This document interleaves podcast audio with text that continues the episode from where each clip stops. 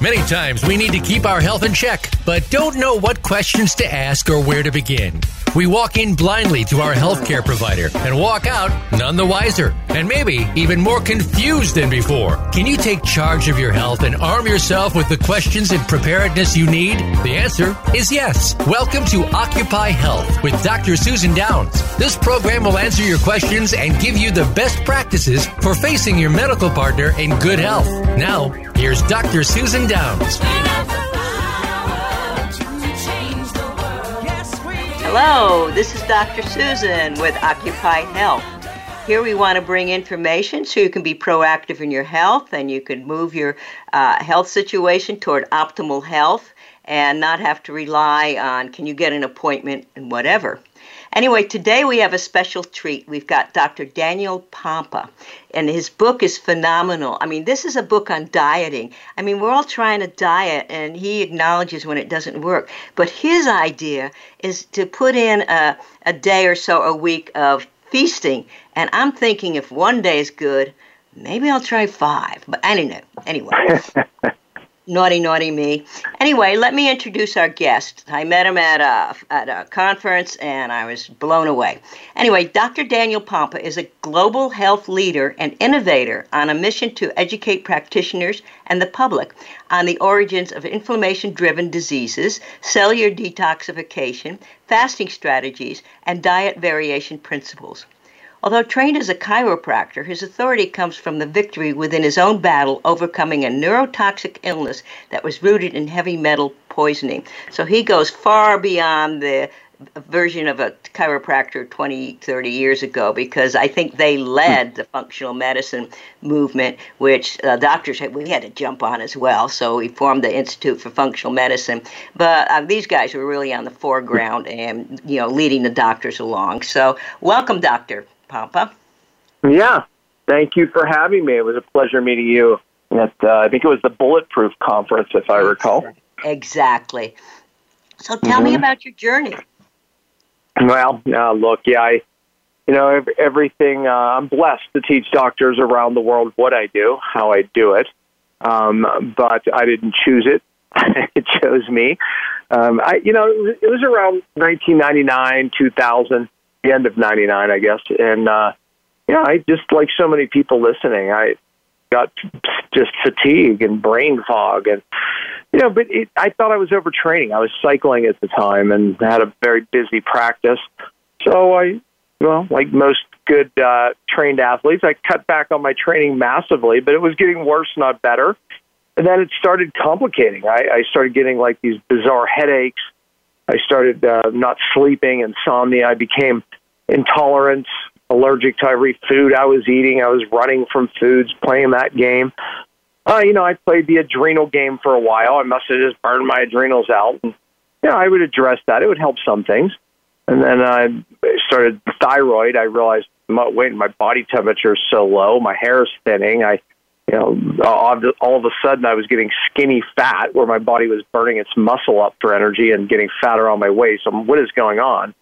But anyways, long story short, I figured it out. Um, this that was a process, many years of figuring it out, by the way.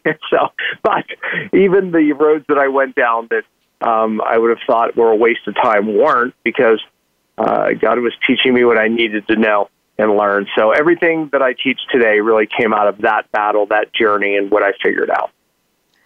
That sounds like the whole pathway for a naturopath. You start with the gut. I mean, if you read Sarah Myhill stuff, beautiful book on how the layman can do it herself. I mean, you can find her podcast on here. But you start mm-hmm. with guts, and then uh, you look at the thyroid and look at the adrenals, and then you look further and consider detox. It sounds like the standard naturopathic approach. So it sounds like you did it all and found it on your own.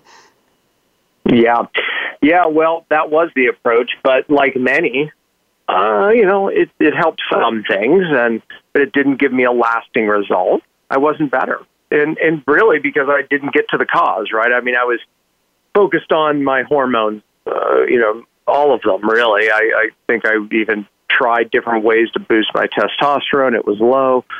Um, the thyroid hormones, right? As we spoke about the adrenals you know, and of course, I like most people, I was doing everything for my gut um, possible, and my diet was spot on. I I had to take all grains out of my diet because I was so intolerant to gluten, but I, it went beyond that. I was reacting to many different proteins, but I wasn't well. I, I mean, I did all that. I was doing what most people would do and then some. I mean, I was the guy. I mean, if you told me to stand on my head every day in the corner for 20 minutes, I'd be like, is 40 better? I mean, so, uh, you know, but, you know, I, look, I had, I had a gift as a young man, uh, as a kid, child growing up that I didn't look at it as a gift at the time. It's called dyslexia.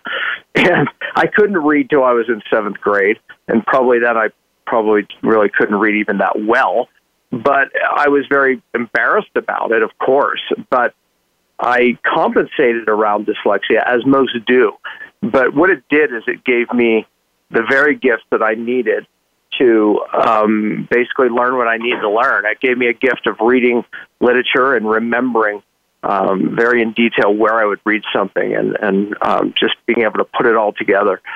So, uh, again, I, my, my message is always from pain to purpose because, you know, my whole story is how I learned anything that really mattered.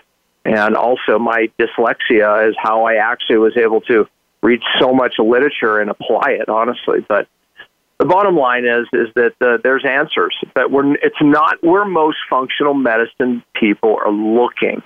That's the problem. It's not just if it was so, only so easy just to take some probiotics and fix the gut. If it was only so easy just to fix the gut think you're better, it's not. You know, there's an upstream problem. And if you don't get to that, you're not going to get your life back. That's what was. That's what happened to me. So, what was the cause? Because you look at maybe these are surface things, you know, looking at the surface, the symptoms rather than the cause. So, you did the standard naturopathic approach, and functional medicine's trying to hop is hopping on that bandwagon. What was the ultimate cause for you? For me, look, I one of the things I learned as well is typically it's a perfect storm, meaning uh, you remember. I know you do. Now, some of our listeners may be too young to remember the movie The Perfect Storm with George Clooney. That was like big in the 80s, wasn't it? I, I think it was anyway. But um, the that movie did a great job of showing how three storms come together and it creates a catastrophic storm. And if it was two storms, it's a bad storm. But when three meet and come together, boom, the bottom falls out. And that's what I find with most most people who just still aren't well and they're still looking here, looking there. What the heck's going on? I've changed my diet. I've, I'm doing this. I'm doing that. There's a perfect storm. Now, with those three stressors, they could be physical, chemical, or emotional, or combinations. It could be two different stressors. I was living in a low grade mold exposure at the time, but I also had a lot of mercury exposures as well. I wore contact lenses in the 70s, 80s, early 90s where it didn't get taken out of the saline solution until the early 90s. So I had a large mercury exposure there. I had amalgam fillings in, which, by the way, was the thing that really tipped my bucket over. Was I went to a good friend of mine and he saw that I had a cracked silver amalgam filling, which contained 50% mercury. He said, "Yeah, this has got to come out." Took it out and took another one out. I still probably had six in my mouth and uh, that was it. I mean, three days after that, I was fatigued and just never correlated it, except maybe thinking it was the anesthetic or who knows. But it was years later that I found Mad Hatter's disease. Do you remember what that is? Oh yeah, um, red as a beet, uh, dry as a bone, something like that. Yeah, well, you know, look, the people making felt hats, they became known as Mad Hatters because they were all going crazy. They were using mercury every day to attenuate molds in the felt hats they were making. But um, I had all the symptoms. I was mad as a hatter. Problem was, I went and got a blood test, like many people do, and it was negative because I wasn't getting exposed every day.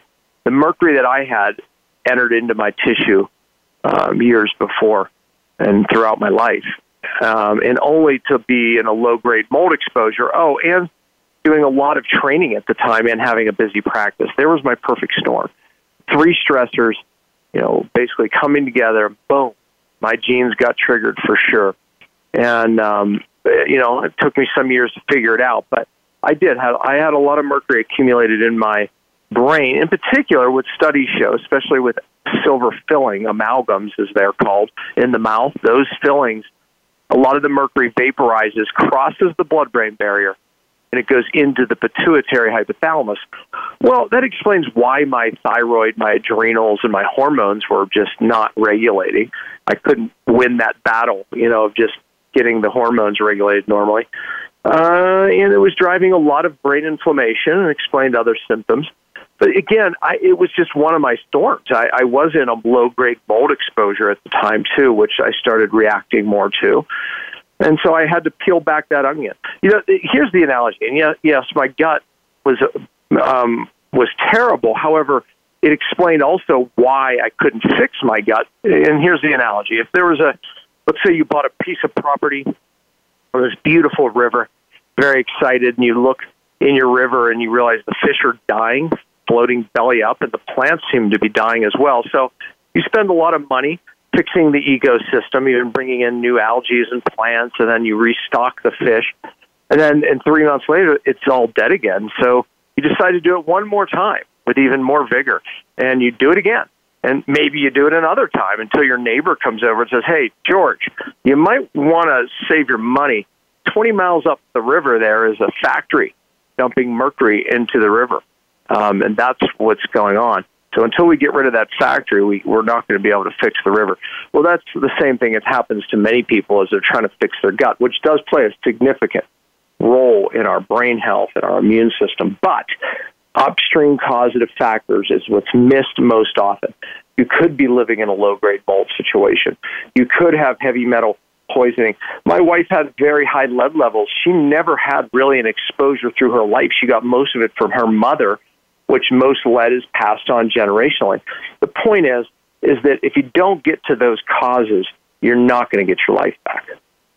Wow. I'd like to affirm uh, the, his, his, comments on mercury because there are um, videos like if you brush your teeth or you chew with your teeth or you you know the mercury escapes from the fillings and you can see the vapors going right up toward the brain and mercury is very toxic, causing a lot of problems. Yeah. Chronic diseases, and it can go to any part of the body. So what he says is very serious about you know these uh, mercury fillings, and also it sounds like he had them pulled out quickly. It's important to do that with a bio identical dentist. Yeah, a, bi- a biological. Take care that yeah. you don't get mercury exposure just dumped all over you.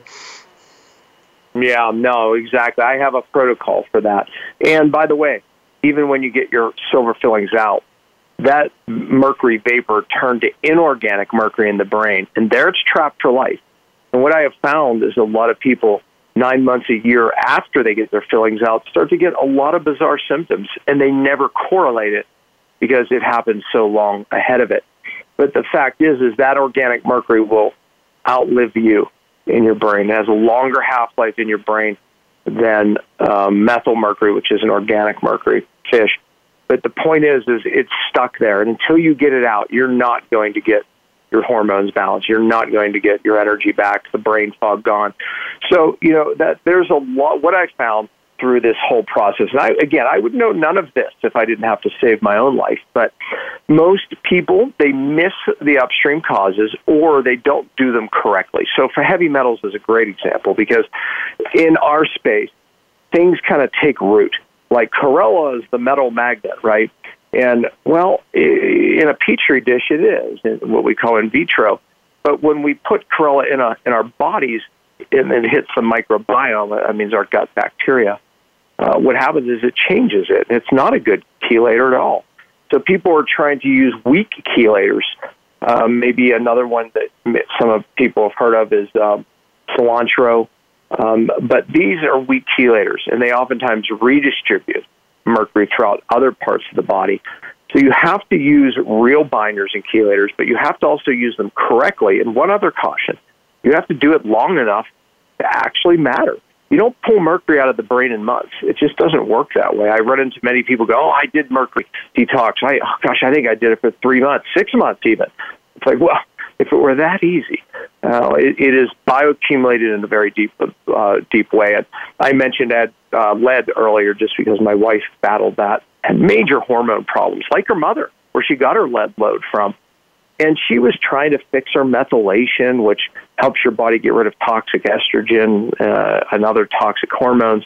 She couldn't do it, you know, until we realized, holy cow, she had lead off the charts. It's stored in the bone, and it comes out over years, and it takes years to get it out of the body correctly. So I teach doctors around the world how to do this and how to get it out of the brain and how to get these metals out of the body correctly. But again, it's not always just metals. There's a perfect. Sometimes people have hidden infections.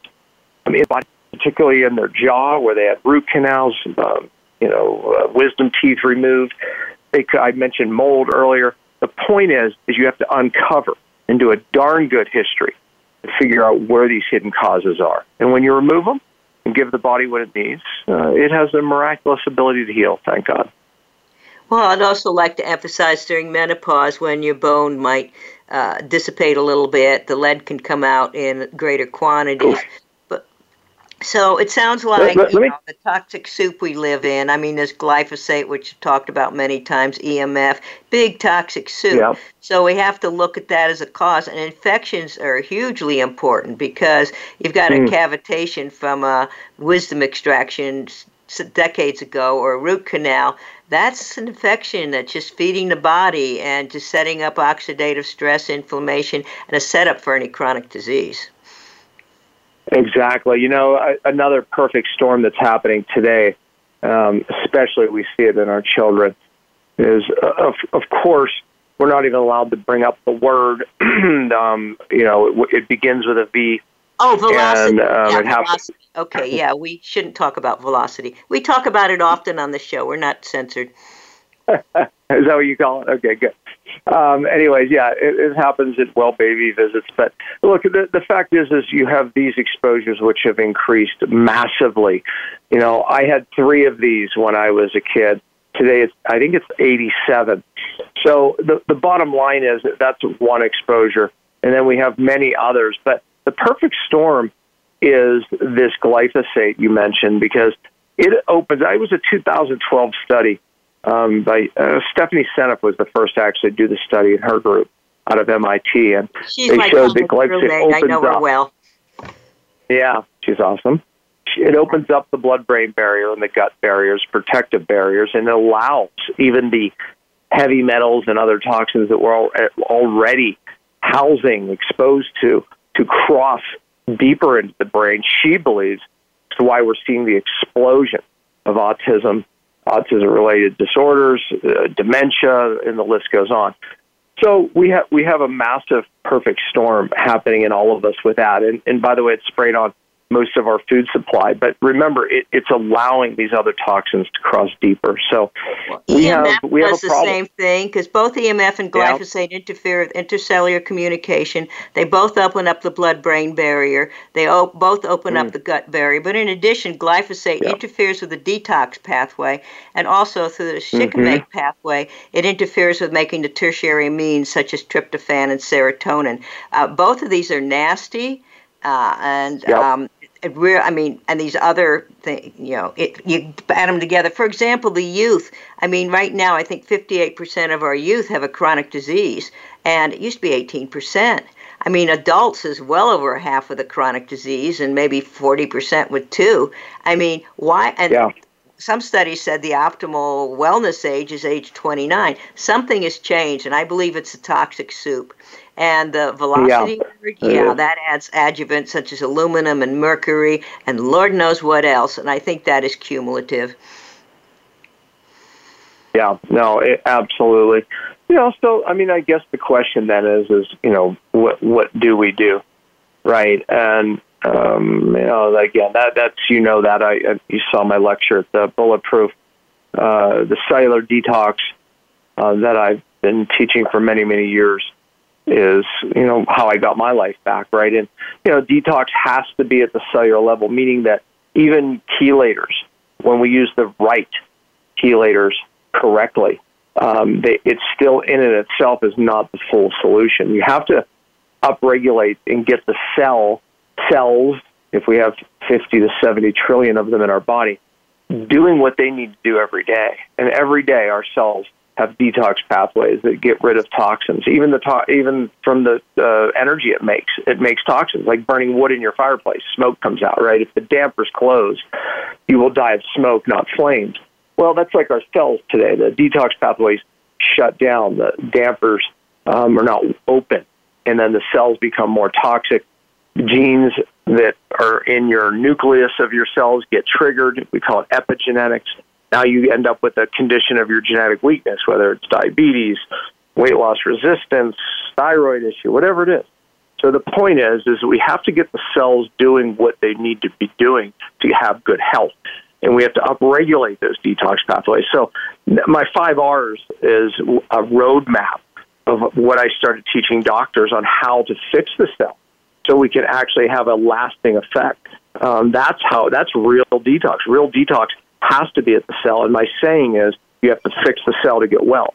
So if we don't focus on these pathways in the cell, we're just dead in the water right there. Wow, this is so important uh, because the toxic soup, and it's only going to get worse. I mean, they've got all sorts of ideas, and the stuff they put in our food, it, the stuff women put on their face. That's oh, even that uh, whatever that stuff doctor is, doctors put on their hands to, you know, that you know. I mean, that goes right into the body. That's just adding toxins. You know, and everybody's wiping everything clean with this chemical thing that's gross. But you know, it's just going to oh, get boy. worse. But I'd certainly like to get back yeah. to your book. His recent book is Beyond Fasting A Cellular Solution mm-hmm. to Break Through Weight Loss Resistance, Slow Aging, and Get Well. We all probably are having challenges with his weight, and I found I've read many diet books, but I was really captivated by this one. So tell me a little bit about your book. Yeah, look, you know, fasting has been part of my protocols for many, many years. I, you know, I took a fascination with fasting in the 90s. I joke always. I, it was like it was me and some natural hygiene society people um, that we didn't really have much in common except the belief that fasting harnesses the innate intelligence and uh, the body heals. It's remarkable. And you know, I, I've held on to my fasting strategies for years. Now it's finally in vogue. I was the only one ever. I would talk about fasting, and people would just look at me like, "Why would I do that? I, why would I go without food?" You know, now it's much more popular. But you know, I, I kind of in that book, I talked about how to get the best results from a fast. You don't just run a marathon; you train for it, right? You just, you know, and that's really when we fast. The fasting is very different for everybody, and I don't say everyone should do the same fast, right? Um, it's very different because everyone's metabolically in different places. So as you go through each chapter, you learn what you need to do to have a successful fast, right? What does that mean? Well, a, a fast that really gets rid of bad cells, which we call autophagy, um, is, uh, you know, that's a fast that you're going to have incredible results because bad cells called senescent cells. These are cells that live too long in your body. They drive inflammation. They age you prematurely. They turn to cancer cells. They they drive bad immunity like autoimmunity. So I would say, well, gosh, well, how do I get rid of those cells? As a matter of fact, um, when this whole um, uh, pandemic started, there was a gentleman. He wrote a great article, and um, uh, it was New York Times, and he said, "Look, when you look at an 80-year-old who gets sick, okay, they have a lot of these immunosenescent cells. These are immune cells that live too long, and that's why they get very sick. But when we look at a 35-year-old that gets very sick from this um, bug that's going around." Um, I'm obviously trying not to say certain words, not to get you shut down. We, but um, the bottom line is here. No censorship. I've had the most oh, good. Okay, all right, okay. So Dolores Cahill, etc. Neil Miller, no problem. Uh, you can tell I do a lot of interviews, right? So I'm very cautious uh, not to get my people shut down. But anyway, so the bottom line is, is you look at a 35 year old who gets very sick from the virus. Um, they have a lot of immunosenescent cells, and these are people who would go, "Yeah, I'm healthy," right? Unknowing that they have too many of these cells driving too much hyperimmunity and not enough good immunity, and they get very sick from the virus. So the question then is, how do we lower these immunosenescent cells if they drive cancer, if they drive bad immunity, if they make us predisposed to this virus, if they um, basically cause hormone problems, which all of these cells do? Well, the cheapest way is fast. Fast. Simple. When you fast, this thing called autophagy happens, which means the body will get energy from bad cells. It's that smart. It will take out bad cells, these senescent cells, before it will harm a good cell. And so it eats the bad ones and it lowers senescence.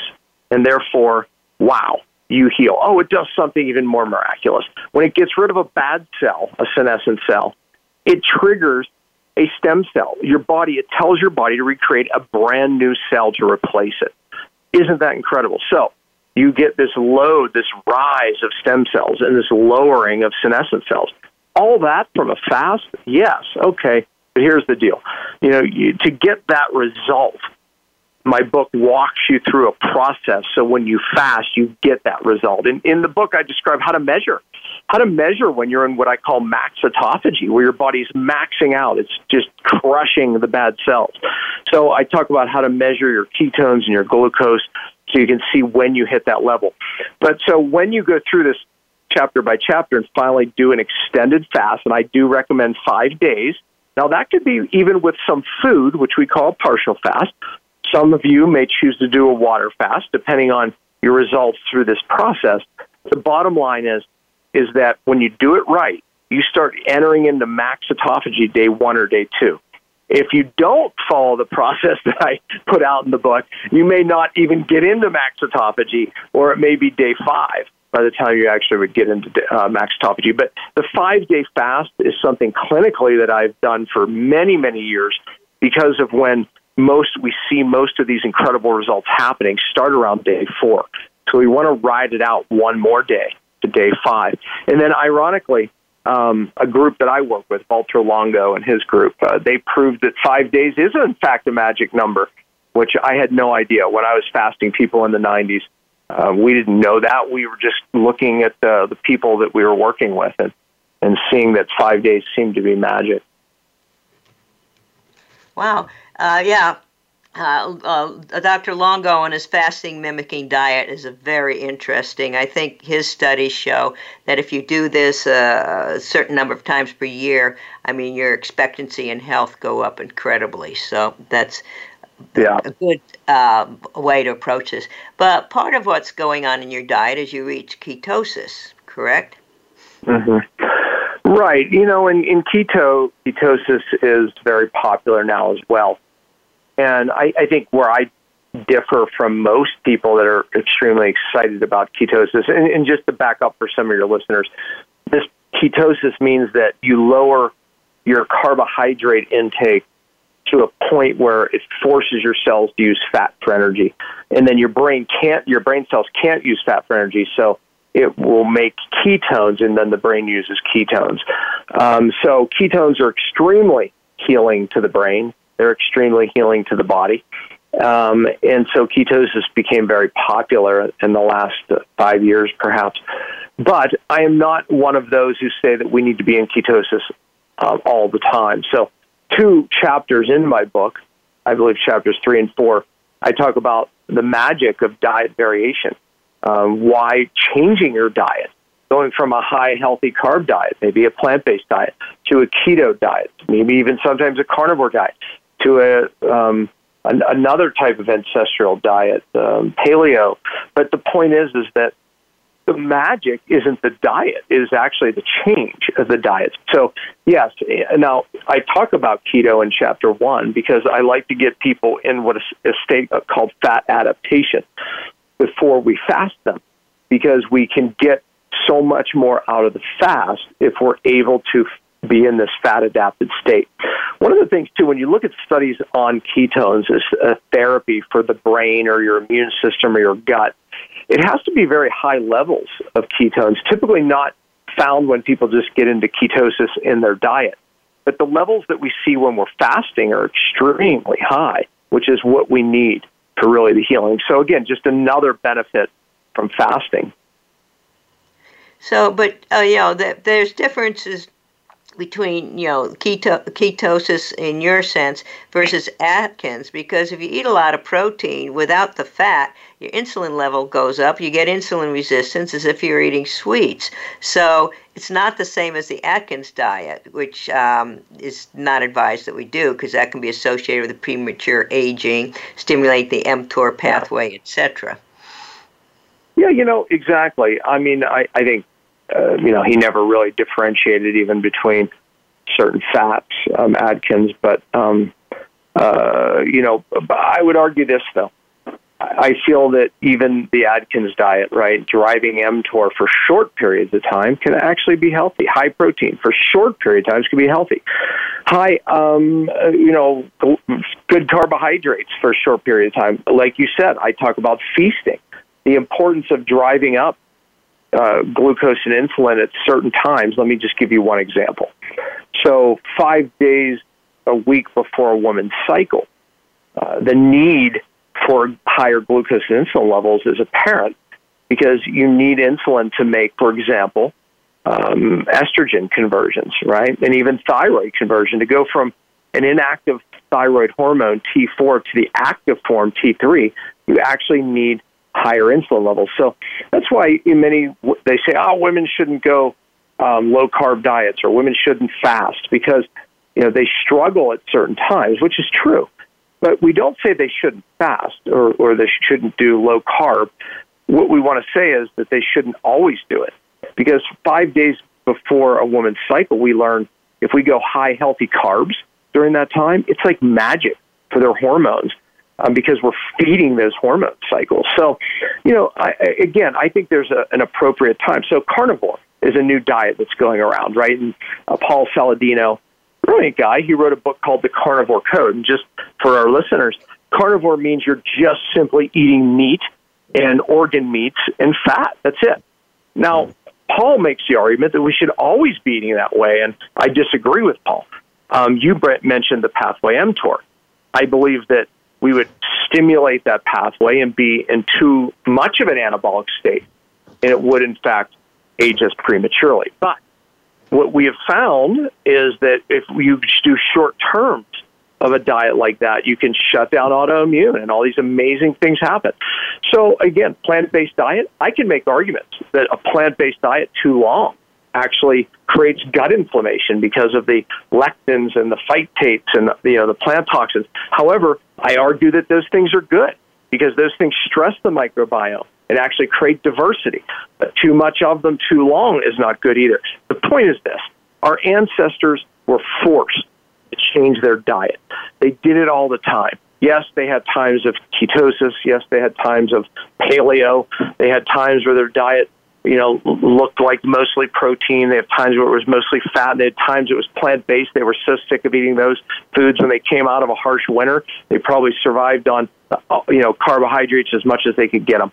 So the point is, is that we know now that, that with the variation is the magic. It's not one diet. All of them are right. But the key is, is if you stay in any one diet too long, you'll actually end up with problems. So you know, it, it's a it's a big. Uh, I'm one of the only ones singing this song, but I can tell you, we just do what our ancestors did. You know, they were forced to change their diet. There's magic in it. This is honestly, you the doctors that I train.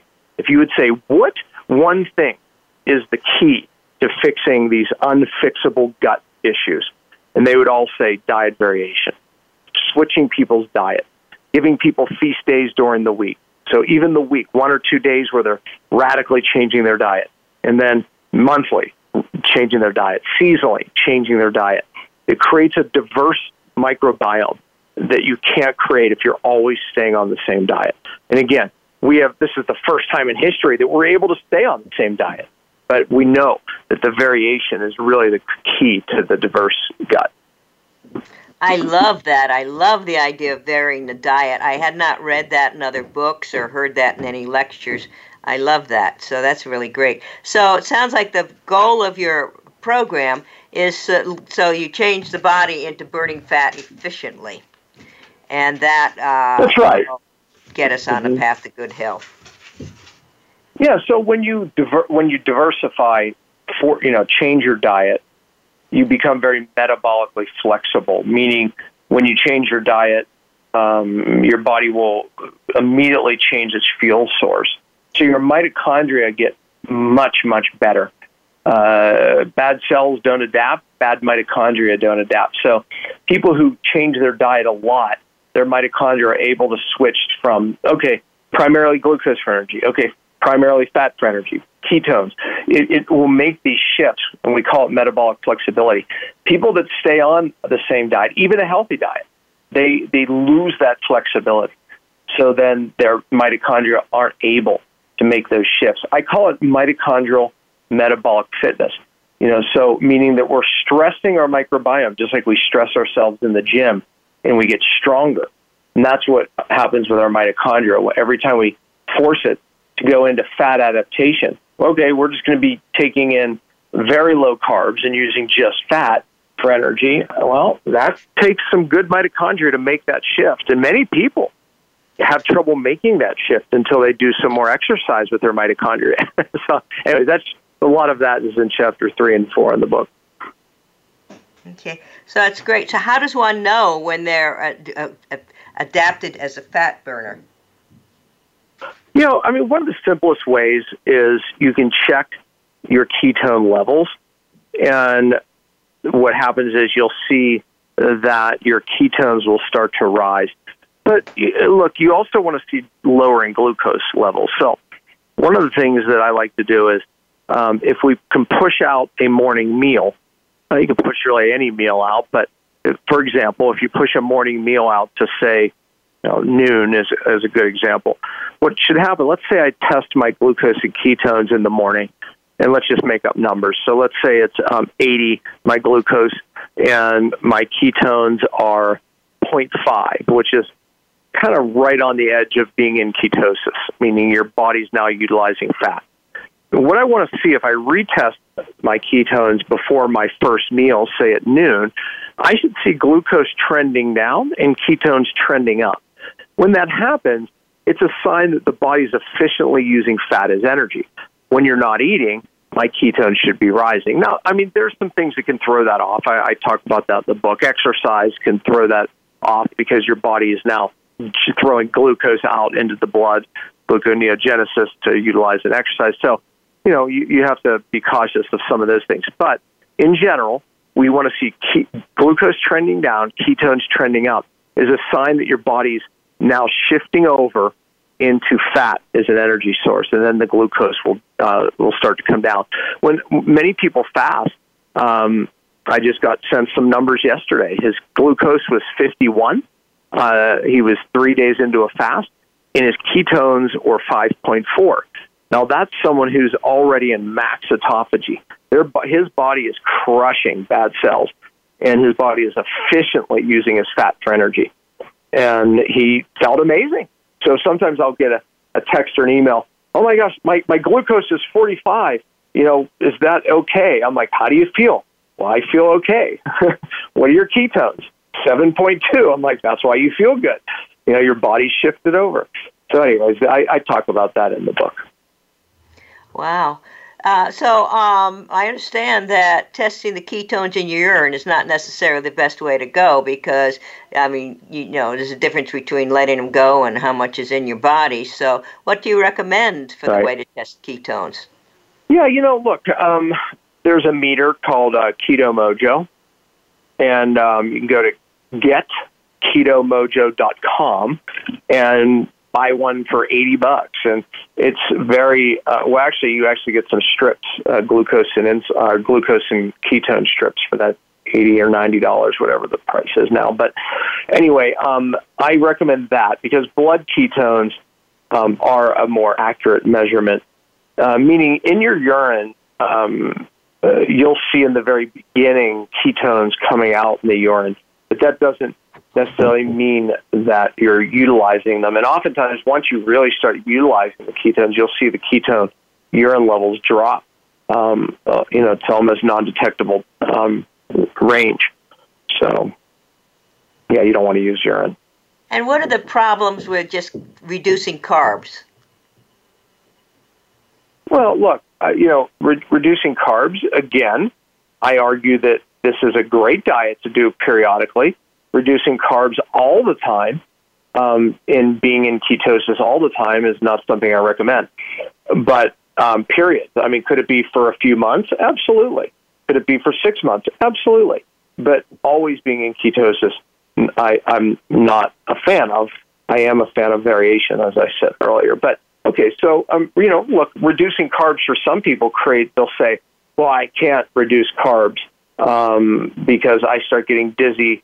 Um, you know, they get hangry. Well, that's a sign that your mitochondria, that's where you make energy in your cells, is not functioning correctly, and that's a sign of pre-disease. Right? We don't want to, to be thinking you have to eat all the time. Hypoglycemia, because you're not eating, that's not normal. You should be. I always say this: the one of the best tests you can do, just to test how healthy your cells are, and your particularly your mitochondria, is go without food. How do you feel? Because if I went without food, t- you know, today, um, I would go, oh, it's dinner time. I'm kind of, my appetite would have me looking for food. Okay, but for whatever reason, I'm going to miss me. I'd wake up in the morning. I might be a little bit hungry. Uh, pass on noon when I would, or you know, later in the day when I normally eat, I'd probably get a little appetite. Push it on, but I wouldn't have symptoms. I wouldn't have a headache. I'd have plenty of energy. Um, I fast at least one or two days a week where I just have one meal a day, often, sometimes no meals. Uh, and when I do a long fast, I can go five days without water and have not one symptom. I actually feel amazing. So, but that I got there through, you know, being a, look. There's a science to fasting, but there's an art to fasting. The more you fast, and my book talks about how to do this. The more metabolically fit you become, the stronger your mitochondria become, the better your cells become, the more you get rid of bad cells.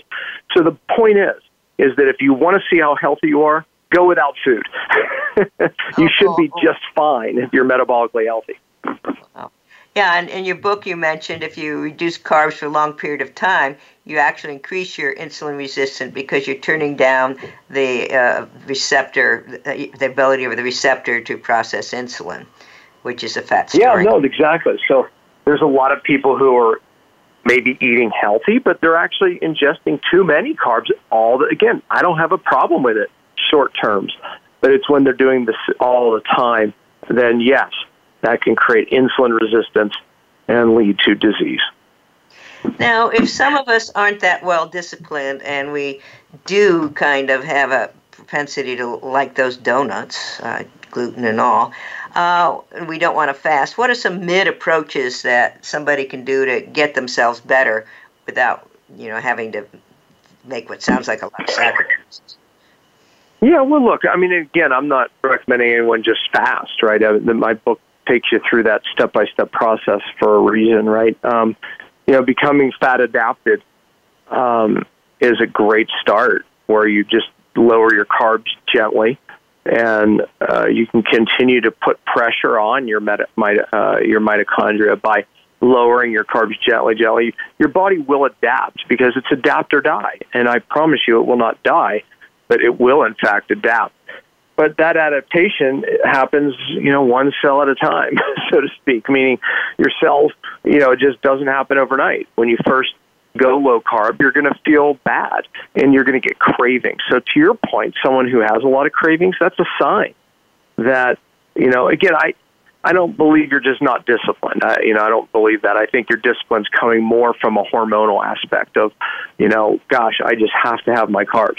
You know, that's a cellular issue. That's uh, you know, there's now again. I, I mean, there's emotional eating as well, right? And that can also be, um, you know, a different type of trauma, um, an emotional trauma that could cause that. But physiologically, most of it is just bad mitochondria that want to shift over to burn fat when you're not eating. So it either burns its muscle into sugar, called gluconeogenesis, which it really doesn't want to do. It knows it's eat, it needs it, so it gives you a craving you can't resist, and then you go, okay, I just have to have the carbs. You know, but again, that's I always say it's not your fault. It's it's a fact that your mitochondria just all they want to use is sugar instead of fat. But you can train that. Just train that muscle, just like you do in a gym. And again, that you can gently do that. You just have to, you know, go through a process that works for you. But chapter one, it's all about it. Yeah, I find if I don't have carbs for a day or two, then I just don't want them. But then the emotional thing kicks in or whatever, and that's a different. yeah. Yep. Absolutely. The emotional all, thing. All you have to do is bring donuts into work. That's it. Yeah. Oh. I mean, I think the emotional thing kicks in on everybody fasting to some degree, going, gosh, I just want food. It's comforting. So I, I get it, believe me. But fact is, is though, um, you the more you fast, the more you get through that as well. Yeah, and then I want textures. Gee, I want the texture of toast. I want the smoothness of, you know, something like yogurt or ice cream. I notice that kicks in as well. Uh, what about coffee? Yeah. Now, without the sugar, without the cream. Yeah, so when I'm doing a pure water fast, I like it pure. Maybe, you know, some salt water and water. I mean, I like it pure because there's something about not pushing your body left or right or any direction There's just magic um, when you're dealing with a pure water fast. However, in partial fast, where you're maybe doing some bone broth, you're doing some a little bit of food. I, I describe that in the book how to do that, depending on our body size. Then you know, coffee could be okay. Um, and because I know people don't like giving it up because they get a headache, right? So, um, but if you're doing a partial fast, you could keep some coffee. But I also in the book talk about how to know if coffee works in um, your fasting window, meaning there's something very popular today called intermittent fasting daily, meaning every day you fast, right? You go to bed, you fast through the night, or let's say you eat a seven o'clock meal, and then you eventually go to bed, you wake up at seven, okay, you have 12 hours under your belt, and then you decide not to eat breakfast and you push it out another six hours. So there's an 18 hour fast. That's very good. And autophagy does happen, uh, meaning getting rid of some of those bad cells in those daily fasts. I do it all the time. I don't do it all the time. I do it a lot of the time. But the point is, is that people ask, can I drink my coffee in that fasting window? And the answer is maybe. So in the book, I talk about how to test your glucose right before, in 30 minutes, 45 minutes after your coffee. And if glucose rises above five on average, then you're you're breaking out of your fast. You're breaking out of autophagy. So, but if it stays about the same or lowers, then your coffee's good for you in that little fasting window. So, anyways, there, that's in that, the book. That's it. That's what I found interesting. So it seems to work differently. Maybe it gets your norepinephrine going or something in some people, because you did mention in your book that some people it raises the glucose, which would sabotage your yeah. fasting attempts. So right, and in that case, I would say well, try doing it with fat. Try doing it black. Try doing something different. Try tea, right? So, you know, try something different if it doesn't work for you. Yeah. And I, uh, okay. And I guess there's no problems with teas unless they have caffeine in them.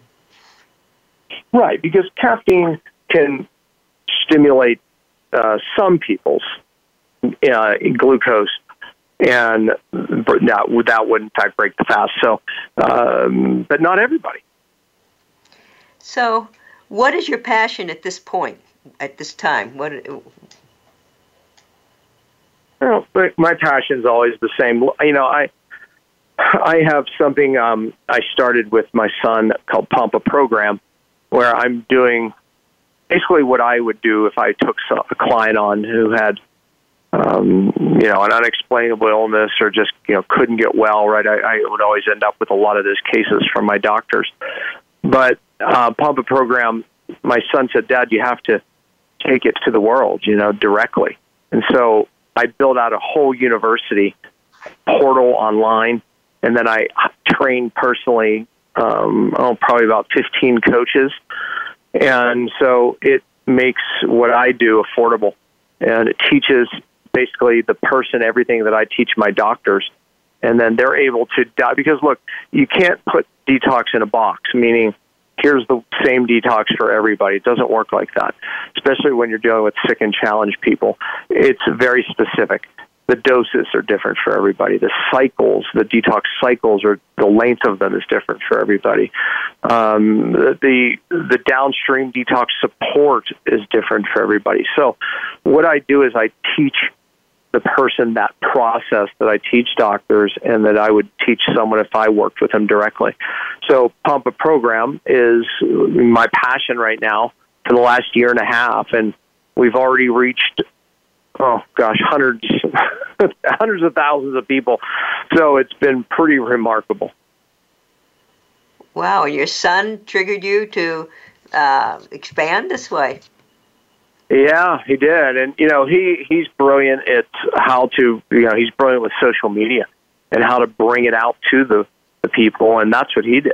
You know, I did the the content, but he actually is you know he's reaching the masses on Facebook and you know, so um, yeah. I mean you, there's a webinar um, it's uh, cellular um, cellularsolution.com wow. cellularsolution.com if you watch the webinar you'll be led into more about that program wow that sounds pretty good to get this out yeah um, you know, anything else you'd like? What other topics would you like to discuss? What messages would you like for our audience? Well, you know, look, I, you know, one of the things that I, I do talk about is right now there is a um, so many people with hormone challenges, you know, and they're playing the hormone game, taking bioidentical hormones, and and there's a time and a place. But if you really look at where the problem is, and I, I've made this point throughout, I think, is that you have to fix the cell to get well. When you look at the hormone receptors, they are on the outside of the cell, on the membrane, and that's many of our cells. And the hormones have to attach to those receptors, like your phone. You could spend $1,000 on a slick cell phone, but unless it has a tower to connect with, you can't talk to your friend. Um, so it needs the receptor, the tower. Well, your hormones are no different. You can spend a lot of money on bioidentical hormones, but ultimately they still have to attach to the receptor on the cell and get their message in the cell. And then, hey, I feel better. Hey, I can burn fat now. My thyroid is working. I can tell. I, I feel better. My brain fog's gone. But the problem is, is that so many people are in a state of cellular inflammation, and those hormone receptors are blocked. And therefore, it doesn't matter even if your blood hormone levels look normal because you're taking a medication perhaps or a bioidentical hormone. If that can't that hormone can't get its message in the cell because inflammation is blunting the receptor, then you don't feel better. And I think that's a pitfall right now. I, I think we need to start paying attention to what's driving this cellular inflammation. And we talked about specific toxins already in this conversation that are driving this cellular inflammation in so many people, and it's why they still don't feel well. It's why their energy isn't right. Right? So I think we need to look again to the causes of the epidemic of cellular inflammation. You know, we have estimated 90 some percent of the population in this country that's autoimmune and doesn't know it. I mean, that means people are just walking around kind of not feeling good. And your own, really, what they're saying is your own body's attacking itself. It's driving the cellular inflammation. so the, the, the problem is, is we don't have tests to say, oh, you have autoimmune. No, it's not until 10, 15 years down the road that you go, oh, yeah, yeah, you have rheumatoid arthritis or you have celiac disease or you have Crohn's or you have some other name that we give an autoimmune disease. But meanwhile, you had this condition for years just when you were walking around brain fog and didn't know it. Something was driving the cellular inflammation, driving the autoimmune. And I think we as alternative practitioners need to lead the way in looking upstream at the cause. And I, I say it because I go to those conferences and I, I see a lot of expensive genetic testing being talked about, and uh, I see a lot of expensive microbiome testing being talked about, but I see less of being, you know, talking about causative factors well, you know, uh, instead of just running expensive tests. Running out of time here. Uh, add one note that Eri Vojdani has a test where you can pick up the antibodies that lead to these diseases like a decade beforehand, so you can ask your practitioner hmm. about that. Well, I think this is there uh, the diet and how we can finally lose that fat that's around our organs and our belly button, and you know the uh, looking at the underlying cause, which is what functional medicine is all about. What is driving this? The inflammation from the toxic soup we're in. Uh, would you like to tell people how to get a hold of you? Yeah, I mean, I mentioned uh, cellularsolution.com if you want to see that, um, but you can also uh, check me out on Facebook at uh, dr.danielpompa. Um, I do videos all the time there as well. Okay. Well, I want to thank you. So, with all this information, so do your own research, uh, share with your friends so they can learn from this, check with your uh, physician or clinician, and above all, be well. Thank you for listening. Occupy Health with Dr. Susan Downs can be heard live every Friday at 2 p.m. Eastern Time and 11 a.m. Pacific Time on the Voice America Health and Wellness Channel. Here's to better health for you this week.